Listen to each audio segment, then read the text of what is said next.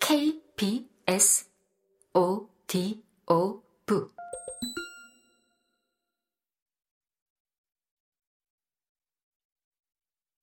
언제나처럼 나는 할아버지를 진정시키려고 애썼다.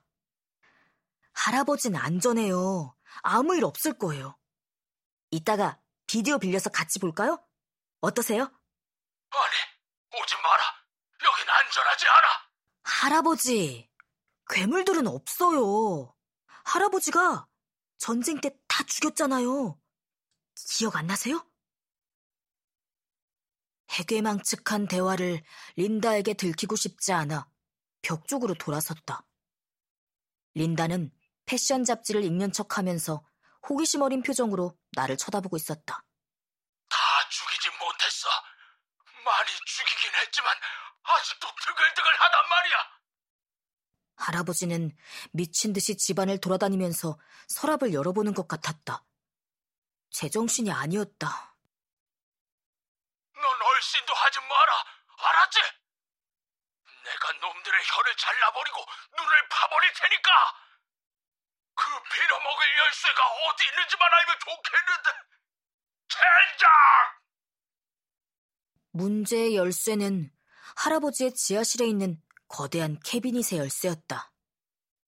그 안에는 일개 소대를 무장시키고도 남을 총과 칼이 보관되어 있었다. 할아버지는 그 무기들을 모으면서 일생의 반을 보냈다. 다른 주에서 열리는 총기 전시회나 사냥 여행까지 찾아다녔고, 내키지 않아 하는 가족들을 끌고 화창한 봄날에 총 쏘는 법을 익히게 했다. 얼마나 총을 사랑했는지 총을 들고 잠이 든 적도 있다. 그 사실을 증명하는 사진을 아빠가 갖고 있었다. 할아버지가 한 손에 총을 들고 낮잠을 자는 사진이었다. 할아버지가 왜 그토록 총에 집착하는지 아빠에게 물어보았더니 한때 군인이었거나 충격적인 경험을 한 사람들에게는 종종 일어나는 일이라고 했다. 험한 일을 많이 겪어서 어디에서도 심지어는 자기 집에서조차 마음을 놓지 못하는 거라고. 망상과 편집증은 이제 할아버지를 갉아먹기 시작했고, 어떻게 보면 총을 쌓아놓고 있었기 때문에 할아버지는 더욱 안전해서 멀어진 셈이었다. 그래서 아빠가 열쇠를 숨겼다.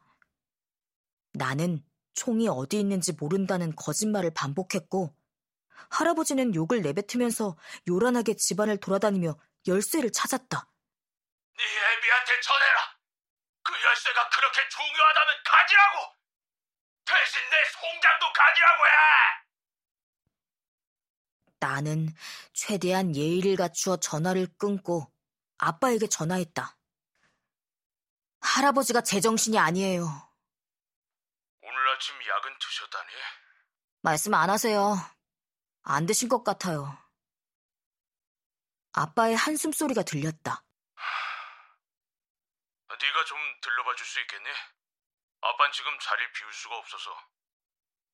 아빠는 새 구조단에서 자원봉사를 하고 있었다. 차에 치인 흰 따옥이나 낚싯바늘을 삼킨 펠리컨을 구조하는 일이었다. 아빠는 아마추어 조류학자이자 자연주의 작가 지망생이었다. 출판되지 않은 원고 더미가 그 사실을 입증했다. 마트 체인을 115개 소유한 집안의 여자와 결혼했기 때문에 그나마 직업이라고 봐줄 수 있는 두 가지 일이랄까. 물론 내 직업도 허접하긴 마찬가지였고 유사시에 내빼기도 쉬웠다. 그래서 내가 할아버지에게 가보겠다고 했다. 고맙다, 제이콥. 할아버지 문제는 곧 정리하마. 약속할게. 할아버지 문제라니. 할아버지를 양로원에 보내서 다른 사람 문제로 만드는 거 말인가요? 아직 결정된 건 없어. 벌써 결정하셨잖아요. 제이콥, 할아버진 제가 책임질게요. 진심이에요. 지금은 그럴 수 있을지도 모르지. 하지만 갈수록 악화될 거야. 알았어요. 아빠 맘대로 하세요. 나는 전화를 끊고 리키에게 차를 좀 태워달라고 부탁했다. 10분 뒤 낡은 크라운빅이 주차장에서 절대 혼동할 수 없는 거친 경적을 울렸다.